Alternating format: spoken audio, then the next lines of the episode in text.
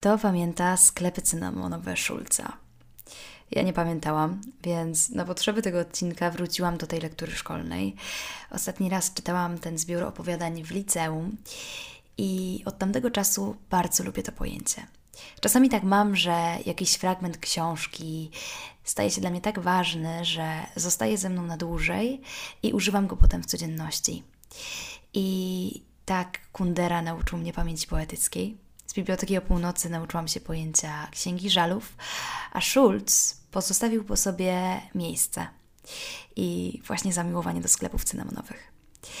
Sklepy cynamonowe według Szulca to miejsca, które dzisiaj nazwalibyśmy targami staroci, antykwariatami, sklepami z antykami, czy po prostu miejscami, w których zgromadzone zostały najróżniejsze graty, bibeloty, cacka i drobiazgi.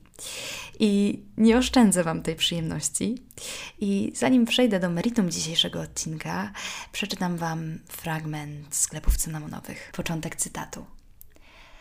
Te prawdziwie szlachetne handle późną noc otwarte, były zawsze przedmiotem moich gorących marzeń.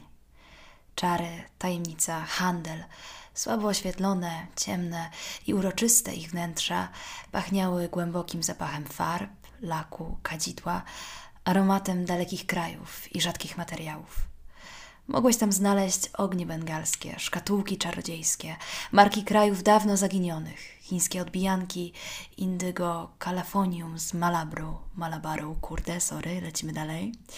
Jaja owadów egzotycznych, papug, tukanów, żywe salamandry i bazyliszki, korzeń mandragory, norymberskie mechanizmy, homunkulusy w doniczkach, mikroskopy i lunety, a nade wszystko rzadkie i osobliwe książki, stare folianty pełne przedziwnych rycin i oszałamiających historii.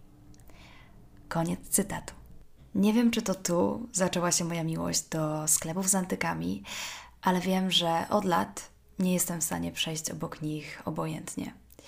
I każde miasto, w którym mieszkałam, a mieszkałam już w kilku miejscach, przynosiło mi nowe sklepy cynamonowe. Najpierw był Kraków, z Placem Nowym. Uwielbiam to miejsce. Chociaż lokalsi nazwaliby je raczej okrąglakiem. Można było tam znaleźć wszystko. Od miniaturowych książeczek, które przypomniały bardziej pudełka po zapałkach. Może były zrobione z pudełek po zapałkach. E, pierścionków od pani Krystyny. Wisiorów, skórzanych torebek, warzyw. Jednej niedzieli kupiłyśmy z przyjaciółką bukiet kwiatów i można było tam szperać godzinami, szukając wyjątkowości, a to wszystko w unoszącej się woni pieczonych e, zapiekanek, bo z tego jest też znany okrąglak. I tym akcentem pozdrawiam serdecznie wszystkich krakowiaków. Kraków e, to jest miasto bardzo bliskie e, mojemu sercu, mimo że pochodzę z Warszawy. E, po Krakowie przeprowadziłam się do Rzymu e, z małym romansem z Warszawą, właśnie jeszcze na wakacje i domem rodzinnym. I w rzymskich kamienicach nie było sklepów z antykami. Były raczej jaskinie z antykami. Człowiek przekraczał próg budynku i znajdował się w całkowicie nowym świecie, gdzie ten świat był złożony z pastelowych obrazów w złotych ramach, popiersi Dawidów, które miały chyba naśladować tego Dawida z Florencji. E, w jednym z takich sklepów znalazłam wystawę figurek królików rodem jak z Alicji w Krainie Czarów. I te sklepy właśnie takie były. Jak takie królicze nory albo jaskinie, w których człowiek naprawdę mógł się skupić. I ostatnie miasto, w którym mieszkałam, a właściwie nadal mieszkam, Lizbona, z której właśnie do Was nadaję i to stąd właśnie nagrywam ten podcast.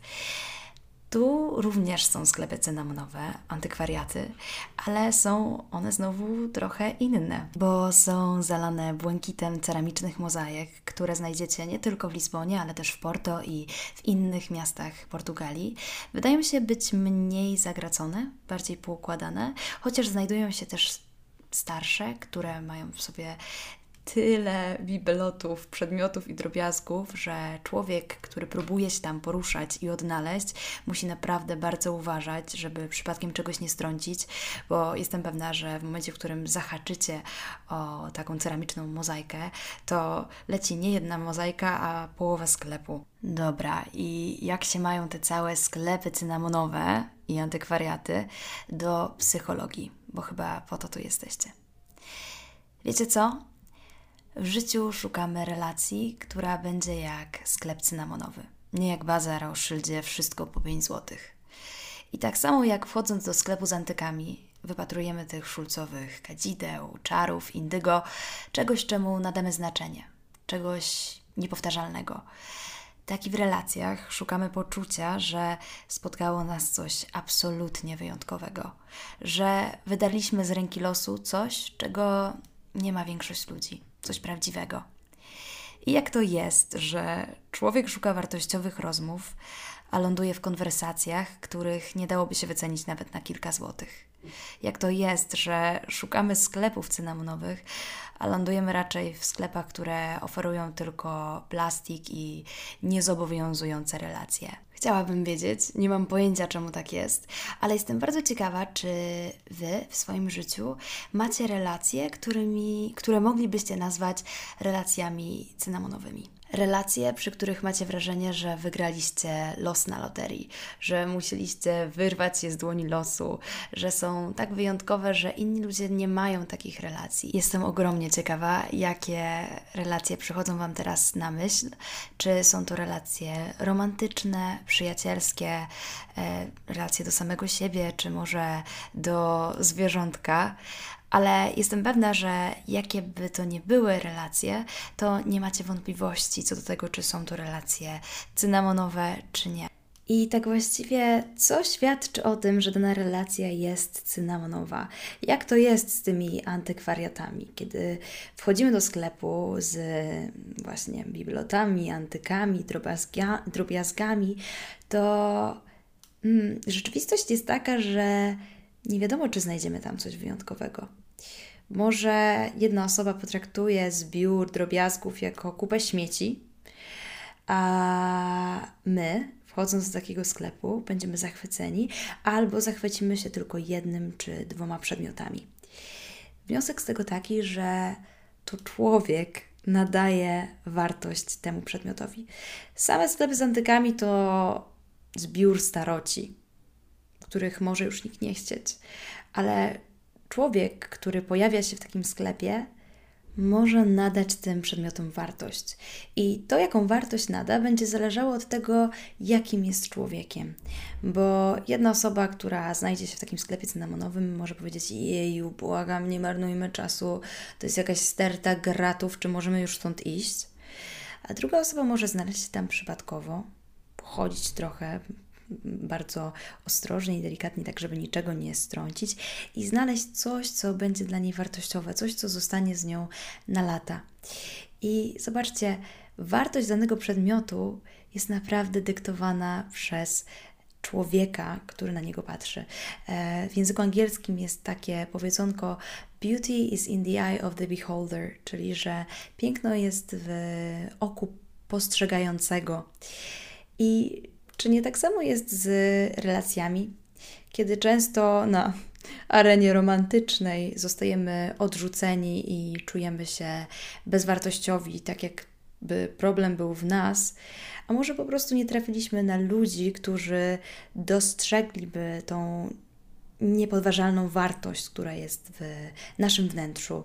I dużo fajnych rzeczy w tym temacie pisała Marsha Linehan, która jest twórczynią terapii dialektyczno-behawioralnej. I Marsha pisała o kancelującym środowisku, gdzie czasami trafiamy środowisko albo jesteśmy wrzucani w środowisko, na przykład w szkole, które podważa naszą wartość siebie i robi to absolutnie bezpodstawnie. I w takim wypadku należy nie pracować nad poczuciem własnej wartości, a zmienić środowisko, jeżeli to tylko jest możliwe. I Marsza używa takiej metafory, e, metafory kwiatu, który więdnie. Jeżeli więdnie nam kwiat, to nie obwiniamy samego kwiatu, a środowisko, i zmieniamy wodę, rzadziej lub częściej go podlewamy, e, martwimy się o glebę. I wracając do naszej metafory sklepu z antykami, jest tak dużo przedmiotów i drobiazgów w takim sklepie, że naprawdę każdy człowiek coś dla siebie znajdzie i znajdzie grupę ludzi, która będzie podobna, będzie mu odpowiadać i której nada wartość. No i właśnie, jak wybieramy to, co jest dla nas wartościowe, wyjątkowe? Psychologia ma na ten temat kilka teorii i pierwszą z nich, tak właściwie podstawową rzeczą, aby coś polubić, musimy nadać temu pozytywną wartość, e, być może pozytywną walencję emocjonalną, a lubimy rzeczy, które są znajome, które są nam znane. Powiedzmy, że wchodzicie do sklepu z antykami, rozglądacie się na prawo i lewo, w sumie nic nie przyciąga waszego wzroku, aż gdzieś w trzeciej alejce patrzycie w dół i leży tam broszka. I myślicie sobie, kurczę, moja babcia nosiła bardzo podobne. Pamiętam, że miała taką srebrną broszkę, chyba w kształcie ptaka, może kukułki albo jaskółki, wysadzanej bursztynami. I srebro na tej broszce było lekko przetarte. Zupełnie jak na tej, którą trzymacie teraz w dłoni. Jako ludzie projektujemy na świat zewnętrzny to, co jest wewnątrz nas, nadając rzeczom i ludziom znaczenie. Projektujemy nasze doświadczenia, uprzedzenia, lęki, nasze przekonania i reakcje emocjonalne. I bęk mamy połączenie. Na tym polega psychologia w akcji na zasadzie podobieństwa chyba w sposób naturalny rozumiemy, że taka podobna broszka, którą byśmy znaleźli, a moja babcia właśnie nosiła takie broszki, e, gdybym ja znalazła taką broszkę w antykwariacie, to nadałabym jej pozytywną wartość e, na zasadzie właśnie podobieństwa i tego, że taka broszka byłaby dla mnie czymś znajomym, a więc i przyjemnym. I z ludźmi jest chyba podobnie. Lubimy ludzi, którzy wydają nam się znajomi, którzy są do nas podobni. I wiecie, możemy się śmiać, że ojej, ty też wlewasz mleko do płatków, a nie płatki do mleka, ale chyba chodzi tutaj o coś więcej. I nawet nie o wspólne zainteresowania czy hobby, ale o wspólny pogląd na świat i o poczucie domu kiedy niektórzy ludzie sprawiają, że czujecie się tak, jakbyście byli z nimi w domu. I przykład z mojego życia. Jestem bałaganiarą i kiedy przygotowywałam się do tego odcinka, to pomyślałam sobie, że w sumie wszystkie moje przyjaciółki, takie bliższe przyjaciółki, całkiem nieźle odnajdują się w tym bałaganie, który czasem wokół siebie tworzę. I nie mam absolutnie żadnego problemu, żeby którakolwiek z nich przyszła i spędzała ze mną czas w tym bałaganie, który y, jest ze mną i towarzyszy mi w życiu dosyć często. I być może tak dobrze to znoszą, bo miały podobny bałagan w domach rodzinnych, albo po prostu pod innymi względami światopoglądowymi jesteśmy tak ze sobą e, zgrane i podobne, że nasza relacja jest tak silna. I trudno jest znaleźć takich ludzi, ludzi, których chcecie zaprosić do swojego bałaganu, ludzi, przed którymi nie ukrywacie żadnych części siebie, i dlatego chyba przechodzimy do drugiego składnika relacji cynamonowych, i to jest ten składnik właśnie wyjątkowości. Kiedy jesteście głęboko przekonani, że spotkało Was coś, co jest niecodzienne, i takie poczucie jest w ogóle uważam bardzo potrzebne. Przekonanie, nawet dosyć w sumie teraz brzmiące abstrakcyjnie, że spotkała mnie najbardziej wyjątkowa rzecz na świecie, albo że nie jest łatwo znaleźć takiej miłości i takiej przyjaźni, jaką ja mam w swoim życiu. E, albo że no, ludzie nie mają, nie doświadczają normalnie tego, e, takiej bliskości, jak ja doświadczyłam. Ci ludzie też doświadczają bliskości, ale nam się wydaje, że spotkało nas coś absolutnie wyjątkowego i to jest e, bardzo, bardzo zdrowy mechanizm. I ważny składnik przyjaźni, kiedy nasza przyjaźń, czy miłość, czy relacja jest w naszym postrzeganiu bardzo wyjątkowa. I zobaczcie, kiedy wchodzimy do antykwariatu czy do sklepu cynamonowego, to wchodzimy tam z jedną motywacją. Chcemy znaleźć właśnie coś, co będzie w naszym postrzeganiu wyjątkowe.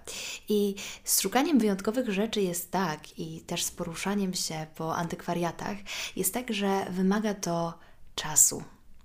I to jest kolejny składnik relacji cynamonowych. Trzeba zainwestować bardzo dużo czasu i w rozwój takiej relacji, i w samo znalezienie takiej relacji. Czasem trzeba być bardzo, bardzo ciepli, cierpliwym, bo znalezienie ludzi, którzy tak nam odpowiadają i tak dobrze nas rozumieją, nie jest łatwe. Nie jest też niemożliwe, ale na pewno nie jest łatwe. Tak samo jak znalezienie czegoś, co wpadnie Wam oko w antykwariacie, nie jest rzeczą najłatwiejszą, bo musicie najpierw przedrzeć się przez kupę śmieci albo przez kupę rzeczy ok, których jednak nie zabralibyście ze sobą do domu. Często jest jeszcze tak, że ten wyjątkowy przedmiot znajdujecie gdzieś upchany w samym kącie sklepu, albo prawie go przeoczyliście, albo nie jesteście pewni, czy to jest to, a potem myślicie o tym pół dnia i jeszcze chcecie wrócić i jednak go kupić, i tylko macie nadzieję, że nikt Was w tym nie ubiegł. I z relacjami jest podobnie bo czasami najpiękniejsze relacje, które mamy w życiu, to są te relacje, które zaczęły się zupełnie niespodziewanie.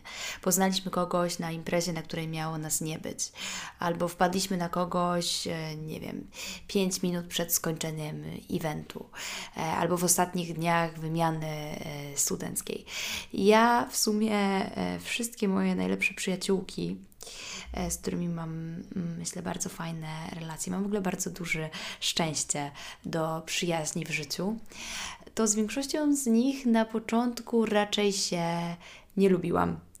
E, I te relacje gdzieś e, rosły i się zmieniały, zmieniała się ich dynamika wraz z tym, jak się poznawałyśmy lepiej. I kolejna rzecz, która jest związana z tymi naszymi antykwariatami i relacjami, i relacjami cynamonowymi, i sklepami cynamonowymi, to nastawienie. Raczej nikt z nas nie chodzi do antykwariatu z takim użytecznym nastawieniem.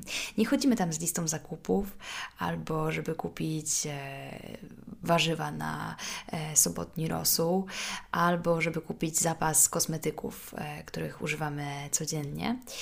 Raczej jesteśmy tam specjalnie i musimy zainwestować swój czas i zaangażowanie w to, żeby tam w ogóle być, lub możemy znaleźć się tam przypadkiem, przechodząc i zaglądając. E, tą kwestię już omówiliśmy sekundę temu. I takie podejście wydaje mi się bardzo na miejscu, gdzie jesteśmy gotowi na to wszystko dobre, co może nas spotkać, i na te wszystkie wyjątkowe przedmioty, które możemy znaleźć w antykwariacie. I ponad wszystko nie mamy podejścia użytecznego. No bo nie da się, to, to nie gra po prostu ze sklepem cynamonowym. I tak samo nie powinniśmy mieć użytecznego podejścia do relacji, które mamy w naszym życiu. I teraz nie wiem, czy macie jakiś przykład relacji, które traktujecie bardziej użytecznie. Trochę cały networking opiera się na tej użyteczności, co też być może nie zawsze jest złe przy jakichś dalszych, mniej bliskich relacjach. Mm, ale przykład też, który przyszedł mi do głowy, kiedy myślałam właśnie o tej użyteczności i o tym, jak bardzo to nie gra z relacjami cynamonowymi, czyli z tymi, które są dla nas najbardziej wyjątkowe, to jest Tinder. I teraz wchodzę na grząski grunt, bo zaraz pewnie będą dwa obozy ludzi, którzy znaleźli miłość na Tinderze i wspierają i super, i druga e, część osób, która w ogóle nie chce o tym słyszeć i gardzi Tinderem. Ja jestem absolutnie neutralna. Pod tym względem. Uważam, że dobrze, że jest. Jest narzędziem, z którego absolutnie ludzie mogą korzystać i mogą tam szukać miłości, relacji, ale mam też swoje wątpliwości i frustracje związane z, z Tinderem. I jedna z tych frustracji e, dotyczy właśnie tego, jak wiele osób ma użyteczne podejście do relacji i jak bardzo jest to widoczne właśnie na Tinderze, gdzie to jest sposób, w którym można bardzo szybko poznać e, drugiego człowieka też bardzo szybko nawiązać z nim bardzo bliską relację, jeżeli tylko dwie osoby tego chcą, ale jednak takie użyteczne podejście, gdzie wiele osób ma takie przekonanie, że dobra, 15 minut, jak w 15 minut nie zatrybi, to I'm out. Do widzenia. No thank you. E, a w życiu czasami bywa inaczej i relacje takie najbardziej wyjątkowe wymagają czasu i inwestycji. I pytanie, czy jako młode pokolenie jesteśmy gotowi na tą inwestycję. Bo często historie Tinderowe wyglądają tak, że próbujemy wcisnąć tą randkę gdzieś pomiędzy lunch a wieczorną siłownię. I wiecie, to jest zamknięte koło, bo niby jesteśmy otwarci na to, żeby kogoś poznać, e, a z drugiej strony traktujemy tą osobę jako wypełniacz e, i jako coś po drodze tylko wtedy, kiedy jest nam wygodnie. I to jest taki paradoks, że nawet jeżeli mówimy, że jesteśmy otwarci na to, że a nuż spotka nas coś wyjątkowego, i oczywiście może tak być, to jednak to prawdopodobieństwo zmniejsza się, im mniej my damy od siebie i im mniej zainwestujemy. I umysł ludzki działa w bardzo śmieszny sposób, bo działa jak takie samo napędzające się koła zębate, gdzie jeżeli będziecie mieli na początku takie podejście, że a, raczej nic z tego nie będzie, no nie sądzę, no ale pójdę już tam odbębnie, no raczej nie sądzę, to projektujecie też to na zewnątrz. A jeżeli będzie sytuacja odwrotna, gdzie nawet spotkacie kogoś na żywo, czy właśnie ktoś wyświetli Wam się na tym Tinderze i pomyślicie sobie, o kurde, on może być fajny, ona może być fajna, coś może z tego będzie, to w takim razie może ja przełożę tą siłownię i się z nią wtedy umówię, czyli mamy już y, no, inwestycję czasową, a potem mózg pomyśli sobie, no tak, ja przełożyłem aż siłownię, to coś musi z tym być, to jest zaangażowanie, no to w takim razie nadajemy temu jeszcze większą wartość. I to się tak nakręca, nakręca, napędza i nagle jesteśmy zakochani. I o tym pisał dużo Erich Fromm, Erich Fromm pisał dużo o miłości, ma taką bardzo fajną książkę The Art of Loving. E, I Fromm pisał o tym, że miłość nie jest użyteczna. I teraz miłość szeroko pojęta, czyli też przyjaźń, miłość rodzicielska, miłość do bliskich nam osób, czy też zwierząt, bo niektórzy ludzie mają bardzo silne relacje ze zwierzętami. Ale właśnie w tych takich najprawdziwszych e, relacjach nie ma miejsca na użyteczność. Jest miejsce na to, żeby poświęcać komuś czas, żeby robić wyjątki, żeby dawać od siebie więcej. Wtedy rodzi się prawdziwe zaangażowanie. I to jest właśnie specyfika relacji cynamonowych. Relacji, które mają jeszcze jeden składnik. Otóż, kiedy spotyka Was w życiu relacja cynamonowa, relacja, w której czujecie, jakbyście znaleźli w kupie bibelotów, gruzu, śmieci i drobiazgów, ten jeden, jedyny przedmiot, który jest dla Was i tylko dla Was bardzo znaczący i wyjątkowy, takie relacje wiążą się z ryzykiem.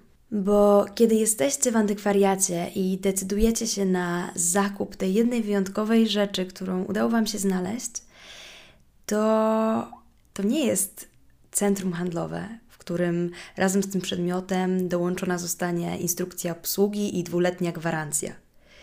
To jest często przedmiot, który może nie ma instrukcji obsługi, może gdzieś zagubiła, może nie wiadomo jak go naprawić, może już nie produkują części. I tak kupno tego przedmiotu będzie związane z pewnym ryzykiem tego, że ten przedmiot może się zepsuć, albo może nie być taki, jak Wam się wydało, wydawało, że będzie.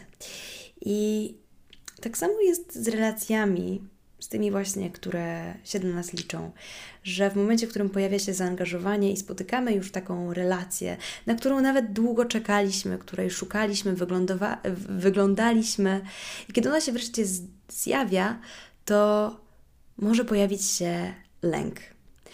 Lęk e, związany z tym, że żeby mieć w życiu coś prawdziwego, to trzeba się odsłonić.